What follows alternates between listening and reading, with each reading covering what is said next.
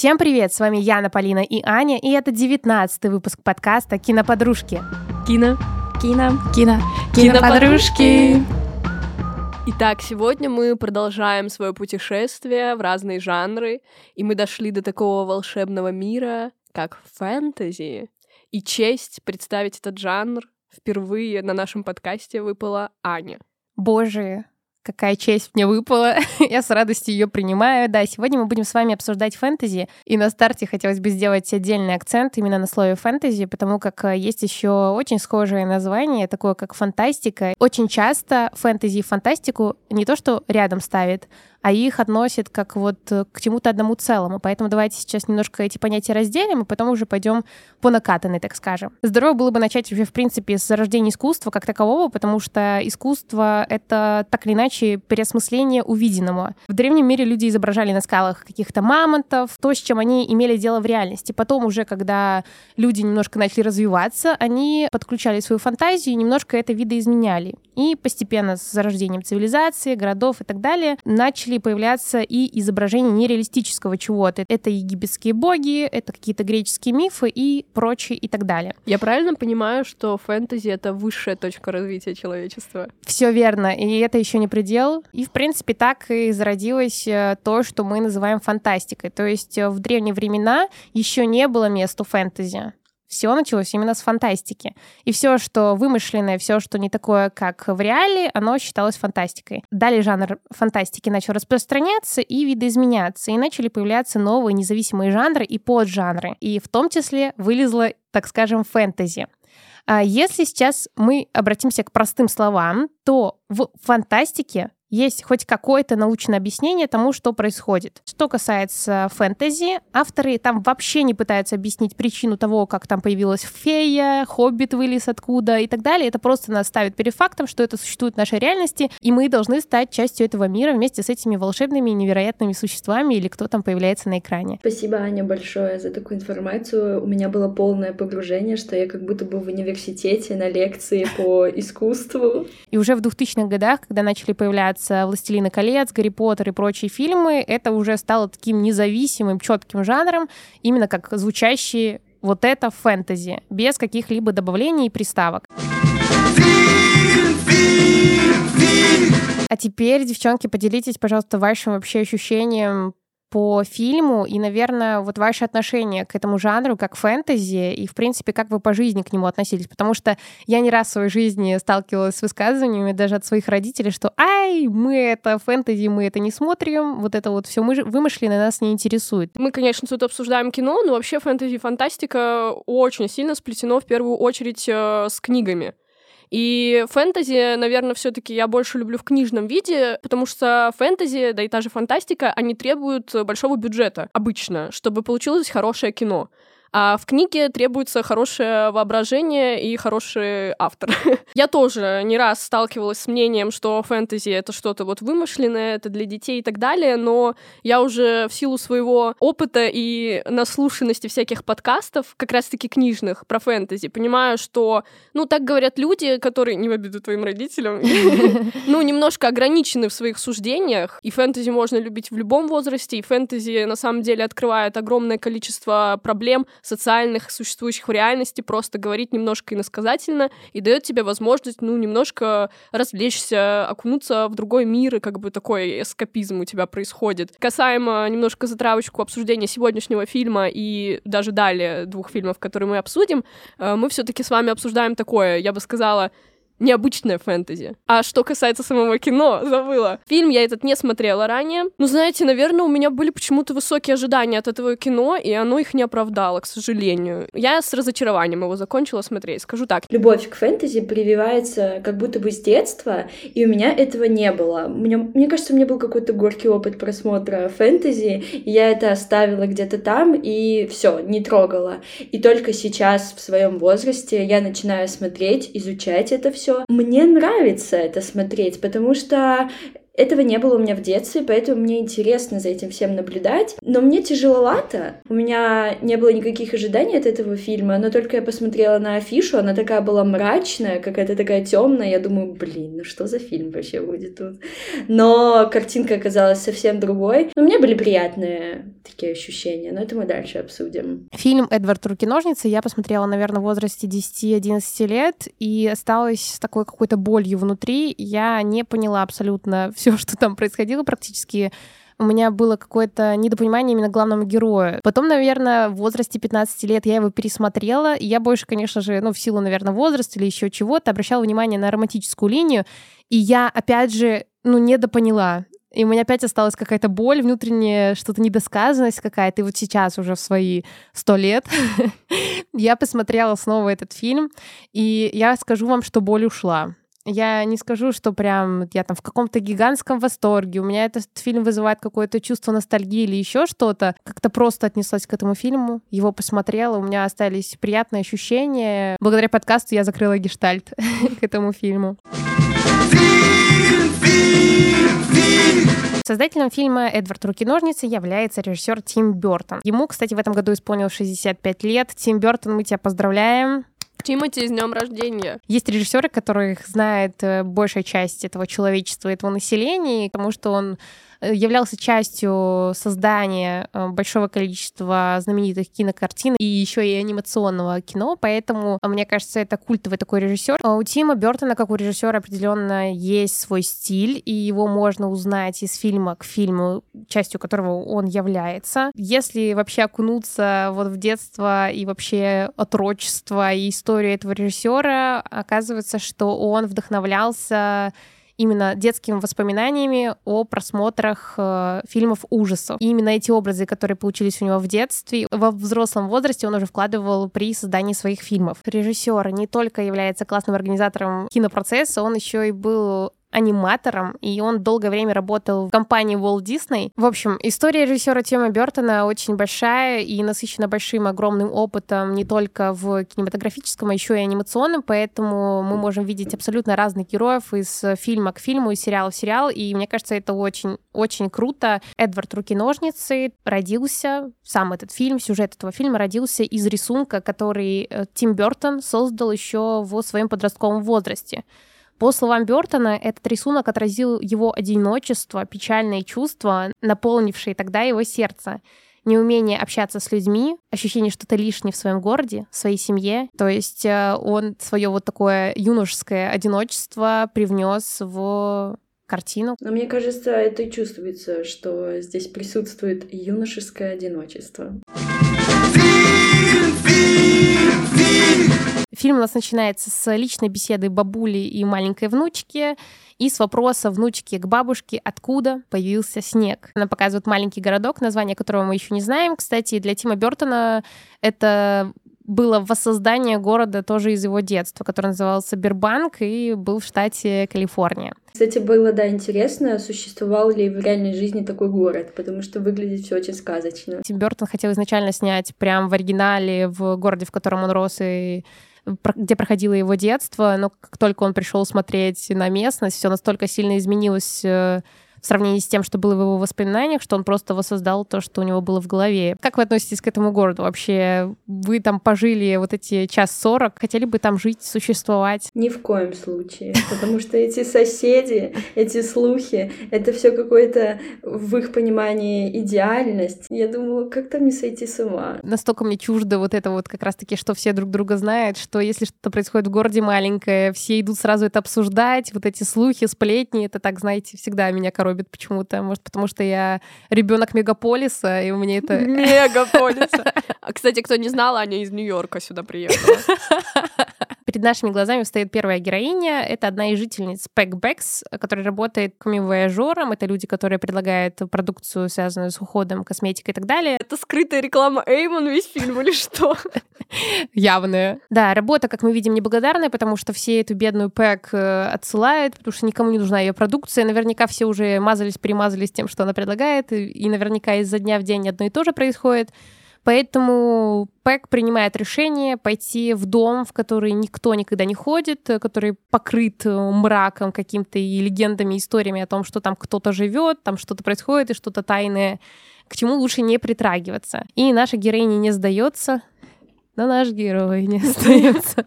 Слезы внутри, по жизни идет и смеется. Вот он, смотри. Эдвард, руки-ножницы. Класс. Наша Пэк, она не сдается и идет э, прямиком в это темное, ужасно страшное, заброшенное здание. А в замке у нас находится наш главный герой Эдвард. Он э, в своей темноте так ютится, прячется, и на самом деле не очень видно, что людим, но Пэк э, как бы настойчиво к нему хочет подобраться, хочет э, с ним познакомиться, хочет протянуть ему руку помощи, и она видит, что эта помощь как будто бы Эдварду нужна. Как только Пэк знакомится с Эдвардом, у меня сразу была куча вопросов по поводу вообще его существования. Но фильм, в принципе, ответил на них. Ну, Главный ответ то, что он не человек. Наш Эдвард очень тихий, неразговорчивый, и, наверное, тут еще э, прикольный такой факт, что самая длинная вообще реплика, в принципе, героя Эдварда состоит из 16 слов. То есть за весь фильм около там 150-160 слов, в принципе, было высказано главным героем. Джонни Депп вообще при подготовке к э, герою, такому как Эдвард ну, Руки-ножницы, вдохновлялся Чаплиным, немым кино, и именно это ему помогло создать такого героя, который, по сути, практически не разговаривает, разговаривает, точнее, только лицом, не словами. Пэк забирает Эдварда домой и знакомит э, его со своей семьей и со своим домом в целом и с городом, в котором она живет. Эдвард, конечно же, под впечатлением, потому что за пределы своего замка он, скорее всего, вообще в своей жизни никогда не выходил, поэтому его все впечатляет. А в особенности его впечатляет фотография старшей дочери в семье Ким и мы сразу видим по лицу, ну, я, по крайней мере, по лицу видела, Полина, наверное, нет, что он испытывает какие-то чувства к прекрасному личику, которое видит на фотографии. У всех такой интерес, никого не интересует, что это за создание, как такое вообще может существовать, что вообще происходит. Все таки да, классно, когда на барбекю идем. Нет, их как раз-таки интересует, что это за создание, но не в том ключе, типа, ох, что это, мы боимся. Нет, они, наоборот, заинтересованы с ним всем как-то пообщаться, подружиться с корыстными целями даже. Пэк сначала его видит, а вообще абсолютно ничего не вызывает у нее, ну, никаких сомнений, она такая, поехали ко мне домой. Она его знакомит со своей семьей, у семьи тоже все в порядке с ним. Парня с без рук привели и сказали, что он будет с нами жить, да, мать, мать, у матери все хорошо, мы ее поддерживаем. И все соседи такие просто типа, вау, какой-то новый сосед. Прикольно, что вы такие хорошие, как будто бы, но мне не, немножко непонятно. На одном из ужинов, который устраивает Пэк, Эдварда происходит триггер. Его триггерит на ситуацию, которая произошла, ну, как сказать, в детстве, когда он еще не был с сердцем, когда он еще не был тем существом, каким он сейчас является, и что происходило в месте, где его создали. Рассмешил этот флешбэк о его создании, потому что, ну, все гениальное просто что будет, если совместить машину для резки овощей и печенье в форме сердца? И тут Эдвард, ну типа, я просто, ну, я не, я не могла сдержаться, это, это меня максимально повеселило, это так объяснение, во, просто. Ну просто ведь тогда, знаете, представляли будущее, что как будто бы все будет в роботах, но вот роботов представляли так вот. Далее у нас по сюжету врывается последний герой этой всей саги, хотела сказать, этой всей истории. Это старшая дочка Пэк, Ким. Она приезжает со своими друзьями на фургончике, видно, после какого-то какой-то тусовки, они где-то путешествовали, и, конечно же, она заходит в дом и, ну, вообще не знает сто процентов о существовании какого-то Эдварда у них дома. Заходит, как обычно, в свою комнату, и происходит очень неловкая сцена, э, где Эдвард, э, Ким пугается Эдварда, Эдвард пугается Ким, и они так достаточно шокированы от существования друг друга, но я, если честно, будь я Ким и увидев в своей комнате создание с какими-то железками в руках, я бы, конечно, тоже в штанишки наложила бы. Ты же еще еще не можешь разглядеть, что это у него руки, не руки, это просто как будто маньяк какой-то пробрался, тебя сейчас убьет. Она, естественно, пугается.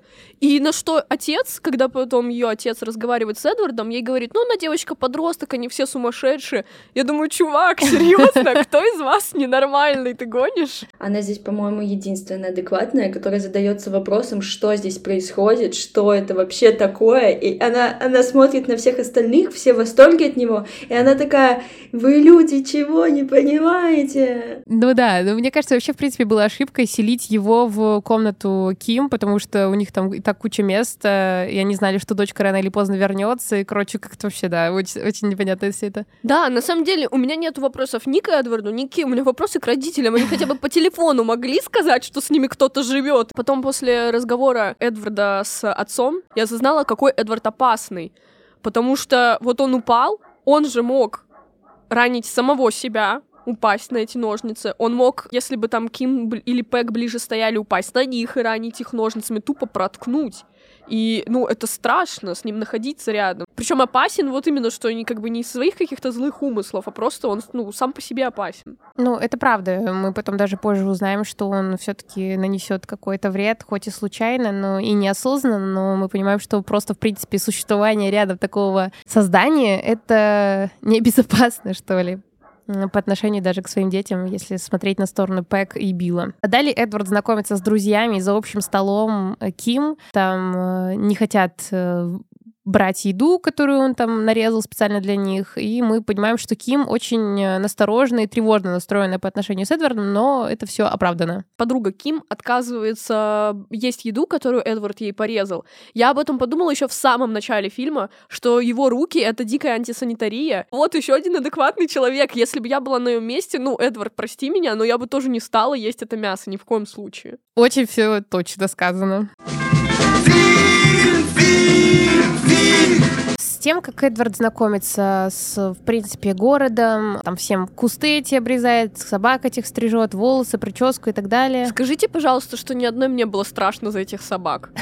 А мне еще за голову людей было страшно. Ну, собаки были раньше. Я, поскольку этот фильм смотрела в первый раз, у меня, правда, было такое предчувствие, что в какой-то момент этот фильм, ну, превратится в фильм ужасов, где он раскромсает собаку. И я просто офигею от этого момента. Честно говоря, я могла этого ожидать, потому что это жуткие для меня были сцены, где он режет собаку, тут все летит. Как будто вот так руками он огромно делает, да. и это ужасы да. добавляет. Нет, я-то понимаю, что он типа профессионал своего дела, но просто за счет того, как у него эти руки в целом выглядят, немножко шаг влево, шаг вправо, и все, и Габелла. Ну да. Парень Ким замечает, что у Эдварда есть еще такая крутая способность. Он с помощью своих ножниц может вскрывать замки дверные в любом доме, что, кстати, тоже я сейчас задумалась в процессе. Не очень безопасно, что он может пробраться в абсолютно любой дом. Он хочет как-то воспользоваться Эдвардом, а именно он подговаривает Эдварда, чтобы тот вскрыл дом свой же дом, своих же родителей, и, я так понимаю, там украл деньги, какие-то ценности. Это делает не только Джим, Джим также уговаривает еще и Ким, чтобы она уговорила Эдварда, потому что Эдвард доверяет Ким, и как бы вот у них есть вот эта вот связь. Конечно же, все идет не по плану, и Эдвард оказывается в полицейском участке, потому что его застукали, и все его вот эти злободеяния были вскрыты. Конечно же, его ребята, которые подговорили как раз-таки это сделать, они избежали с места преступления, еще и Ким забрали. Я даже хочу сказать не то, что не по плану, просто на самом деле Эдвард бы мог избежать, если бы не его руки, потому что он просто-напросто не мог открыть дверь своими руками, а ему никто не помог и его там оставили. И вообще Джим очень странный персонаж. Э, мне кажется, он типичный такой разбалованный мажор, который просто ищет э, ходы для заработка очень плохими путями. Вообще смешно, то есть он планировал украсть деньги, родители бы поняли, что денег нету, а у него новая машина. Ну, то есть... Кстати, да. Ну... Связи нет. Дальновидный. Эдварда арестовывают. В этот момент Ким понимает, что она как бы подставила Эдварда, и у нее приходит вот это вот осознание того, что Джим на самом деле плохой парень, и что произошли какие-то плохие вещи. Весь город ополчился против Эдварда, все уже не так его любят, а скорее все ненавидят вокруг. Эдварда больше беспокоит не то, что против него там весь город, а его больше беспокоит вот предательство Ким, и он на самом деле вот тут он выходит из-под контроля, то есть он там портит э, полотенце, как-то обои раздирает, то есть прям у него он эмоционально вообще не себя не контролирует, и он портит то, что вокруг, потому что, ну, наверное, не хочет вымещать зло конкретно на Ким, поэтому он портит э, окружающие себя вещи. А я, кстати, подумала, что он тут психанул не на Кима, потому что Джим пришел. Ну, кстати, Его да. очень бесит Джим. Он Ким простит все. Да. У нас наступает праздничное время, Рождество, все готовятся к э, украшениям, подаркам, готовке и так далее. И помимо того, что весь город ополчился против Эдварда, весь город также ополчился на все, в принципе, семейство Пэк, потому что раньше там у Пэк было большие посиделки какие-то, ее любил весь город э, и так далее, а сейчас к ней никто не хочет идти на праздник, потому что у нее живет такое создание, как Эдвард. Ну, я думаю, он не то, что ополчился, наверное, не совсем верное слово. Они скорее боятся теперь уже Эдварда. Да, скорее э, они опасаются, что Эдвард что-то может с ними сделать тоже. Эдвард э, эмоционально очень сильно, конечно же, все это переживает, и там откуда-то появилась огромная глыба льда во дворе у Пэк, который он э, постепенно превращает в там какого-то красивого ангела. Вот, и в процессе того, как он это все делает, вылетают э, вот эти снежинки, которые вокруг. И там такая вот сцена, которая, ну, в детстве мне казалась романтичной, сейчас я ее, наверное, больше так сухо как-то смотрела, когда Ким кружится вокруг этого снега, там все так типа романтично, красиво, саундтрек играет. Честно, вообще ноль эмоций по поводу этой сцены. Далее после этой сцены приходит Джим, он начинает устраивать разборки, он еще там подпитый по ходу пришел и прогоняет Эдварда. Ну, точнее, как прогоняет? Они там э- эмоционируют немножко, в той степени, в какой, в принципе, Эдвард может эмоционировать, и все, он второй раз выходит из-под контроля, но это уже гнев какой-то 2х, потому что он идет уже крушит все, что вокруг, он уничтожает там во дворах эти садовые скульптуры, которые сам же и создал, он протыкает шины, что тоже очень опасно. Там все задвигают шторы в домах, потому что начинает бояться, потому что какое-то существо громящее, крушащее, как годила, ходит по городу и все разрушает. Ну, Джим там не просто так наехал на Эдварда, потому что Эдвард порезал Ким. Опять же, не специально, но он это сделал. И Джим начинает ее защищать. Ну, конечно, Ким эта защита не нужна была, это уже другой вопрос, и я Джима вообще ни в коем случае не оправдываю, он мне абсолютно не нравится в этом фильме. Но просто как сам факт, что при всем э, уважении к Эдварду, ну, ну реально чел опасный. Полностью согласна. Эдвард уходит в неизвестность, и, конечно же, вся семья, ну, будем считать это уже семьей Эдварда, потому что он уже стал частью ее, начинает его искать, уходит там на поиски Билл, Пэк начинает э, его искать. В общем, все уходят э, на поиски пока Эдвард где-то шляется. В доме остается только Ким. Эдвард, видимо, Перебесился. да-да-да-да, перебесился и решил вернуться домой. Возвращается, там стоит Ким. Она просит его обнять, он говорит, я не могу тебя обнять. Он, она его сама обнимает, и вот они стоят и обнимаются, он с этими ножницами. Ну, в общем, вот это вот все романтическое, любовное и так далее. Герой осел, я его считаю, что он ну, козел вообще, подляк. Это Э, кто? Джим, А, твой любимый герой, пьяный садится за руль, чуть не сбивает э, мальчика, а именно брата Ким, в процессе спасения Эдварда, этого мальчика. Он пытается, точнее, его спасти, по сути, он его и спасает, но то, как он хочет э, помочь э, ему там, все ли у него в порядке с лицом, не поранился ли он, из-за того, что у него нет рук человеческих, он ранит и этого малыша тоже. Вот эта сцена мне как раз-таки вызвала вопрос. Он его спас. В моменте, да, когда он его отталкивает, он уже его чуть-чуть ранит. Это я могу понять, но он его спас. Но потом, когда сбегаются все соседи, видят, что происходит, он продолжает все равно своими руками что-то шебуршить там над его лицом. Я думаю, зачем? Почему ты просто не встанешь и не уйдешь как можно быстрее? Зачем ты продолжаешь? Ты же видишь, что ты делаешь. Вот это немножко у меня вызвало недоумение. Но у него уже было такое шоковое состояние. Мне кажется, это просто он в состоянии какого-то аффекта. Вот эти все несуразные вещи делает руками и, конечно же, задевает то, что вокруг. Потом происходит просто гениальная погоня века, просто форсаж. Я, я просто, ну это, я не знаю, это сцена 10 из 10. Там, где полиция? Да, там, где Эдвард бежит, и за ним машина полицейская просто вот так вот миллиметр в час едет. И потом эти три выстрела. Это больше вас не будет беспокоить, я все решил. Эдвард э, оказывается снова в своем замке, за ним э, гналась полиция, догнала, в итоге Полиция скрыла тот факт, что Эдвард находится в замке, чтобы успокоить как-то мирных жителей. Он, наверное, хотел просто скинуть это на нет, чтобы Эдвард снова остался в этом замке жить, и все вернулось на круги своя, чтобы не было этих траблов и проблем, которые были в процессе. Мы с полицейским познакомились чуть ранее, и он по каким-то непонятным причинам проникся к Эдварду добротой и теплотой, и поэтому решил его оставить в покое. Да, все верно. Дурацкий Джим не может оставить Эдварда в покое. Тут я согласна, уже угомонись. Он приходит в этот замок, э, что-то начинается вот эта перепалка, потасовка, драка, и, конечно же, уже, ну сколько можно, пора тебя убить. Эта сцена похожа на вот э, из знаменитого тоже мема «Я люблю тебя!» Да ты не можешь любить любить! Да я люблю тебя! Да, слушайте, девчонки, так это оттуда вдохновлялись. Сто процентов. В общем, и в порыве вот этих всех страстей, драки и прочего, Эдвард убивает Джима, он падает с второго или там третьего этажа, и, конечно же, мы понимаем, что он уже окончательно мертв. Да, и Ким признается Эдварду в любви. Какой романтичный момент, да? Прич... А что смех? А что смех? А в чем смех? Подожди. Причины, по которым Ким полюбила Эдварда. Причина номер один. Он пошел ради нее на воровство, Причина номер два, он убил ее бывшего. Она подросток, она влюбляется в панков, она... ей нужно что-то необычное. Эдвард Панк. Панки хуй горшок живой, как говорится.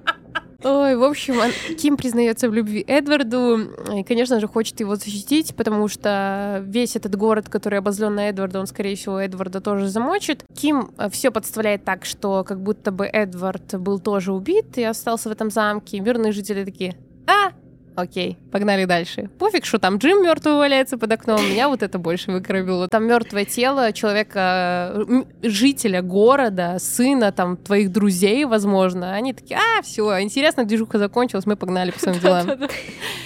Э, Кина не будет. Да-да-да-да-да. Собственно, вроде как этой истории из прошлого конец. Мы снова переносимся в настоящее время к нашей бабуле и милой внучке. И все-таки бабушка после того, как рассказывает вот эту всю историю, она отвечает на вопрос внучки, откуда, собственно, ну, внучка спрашивает бабушка, откуда идет снег. Бабушка, ты мне уже три дня рассказываешь эту историю. Пожалуйста, ответь на вопрос, откуда снег? Да, и бабушка рассказывает о том, что, скорее всего, ну, это не точно, снег идет из замка, в котором до сих пор живет Эдвард. В глазах и словах читается, что Ким до сих пор любит этого Эдварда, и что Эдвард э, днями напролет а, делает снежные скульптуры и делает это так эмоционально, что снег расходится по всему городу. Именно из-за этого и происходит снег в городе. Ну да, она сказала, что просто в этом городе никогда не бывало снега до Эдварда. Да. А вы тоже надеялись в конце, что окажется, окажется, что Эдвард это дед этой девочки? Ну, на самом деле, в конце надеялась, что потом приходит он, знаете, вот эта вот клишированная да, сцена, да, да, да, да. когда рассказывают вот эту всю историю, а потом старый Эдвард приходит, они там целуются, и у них все хорошо. Да, и, и девочка достает руки из-под одеяла, и у нее там ножницы. И пилочки. Она, она внучка руки пилочки. Это очень смешно. В общем, the end of the story. Давайте перейдем к цитатам. У меня две цитаты. Одна такая милая, такая это, а вторая смешная. Начну со смешной. Эй, Эдвард, не хочешь пойти с нами поиграть в покер? Одно условие — в карты не резаться. Хорошее.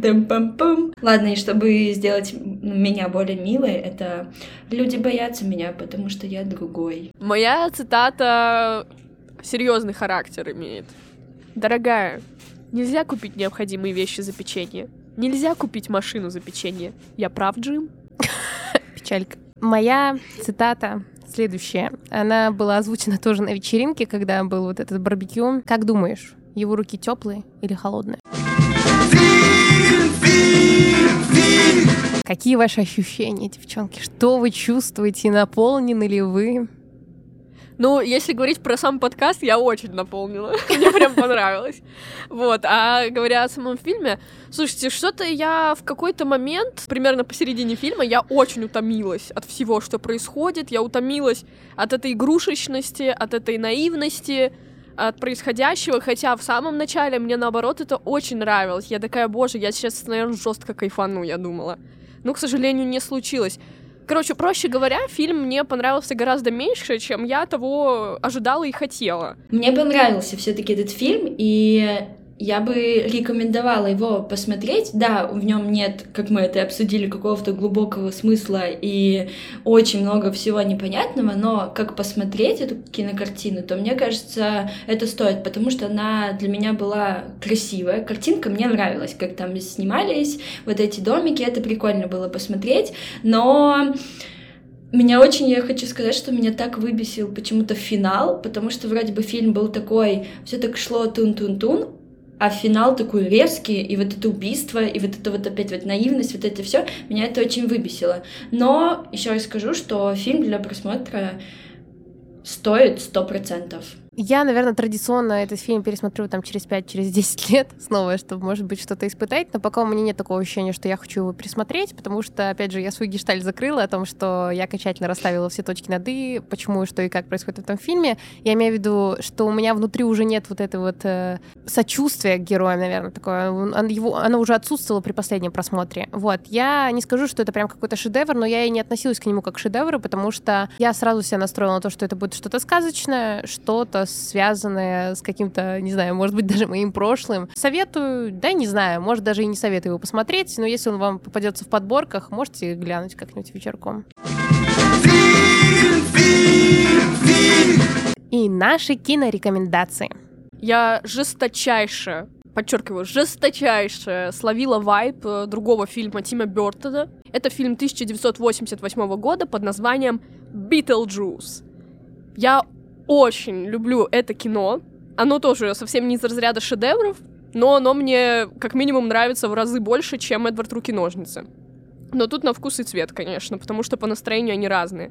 И это тоже, это фэнтезийная комедия о том, как э, призраки э, вызывают биоэкзорциста, чтобы изгнать людей из своего дома, где они живут. Ого чистый фан. Всем советую. У меня э, кинорекомендация — это мультфильм. Я не знаю почему, но мне так это напомнило. Это «Красавица и чудовище». Я вот сейчас э, продолжу эту линейку «Красавица и чудовище», но у меня немножко на другой лад. У меня мюзикл под названием «Призрак оперы». Если кто-то любит мюзиклы или готов к тому, что вас будет ожидать два часа шикарной музыки, то всем советую «Призрак оперы».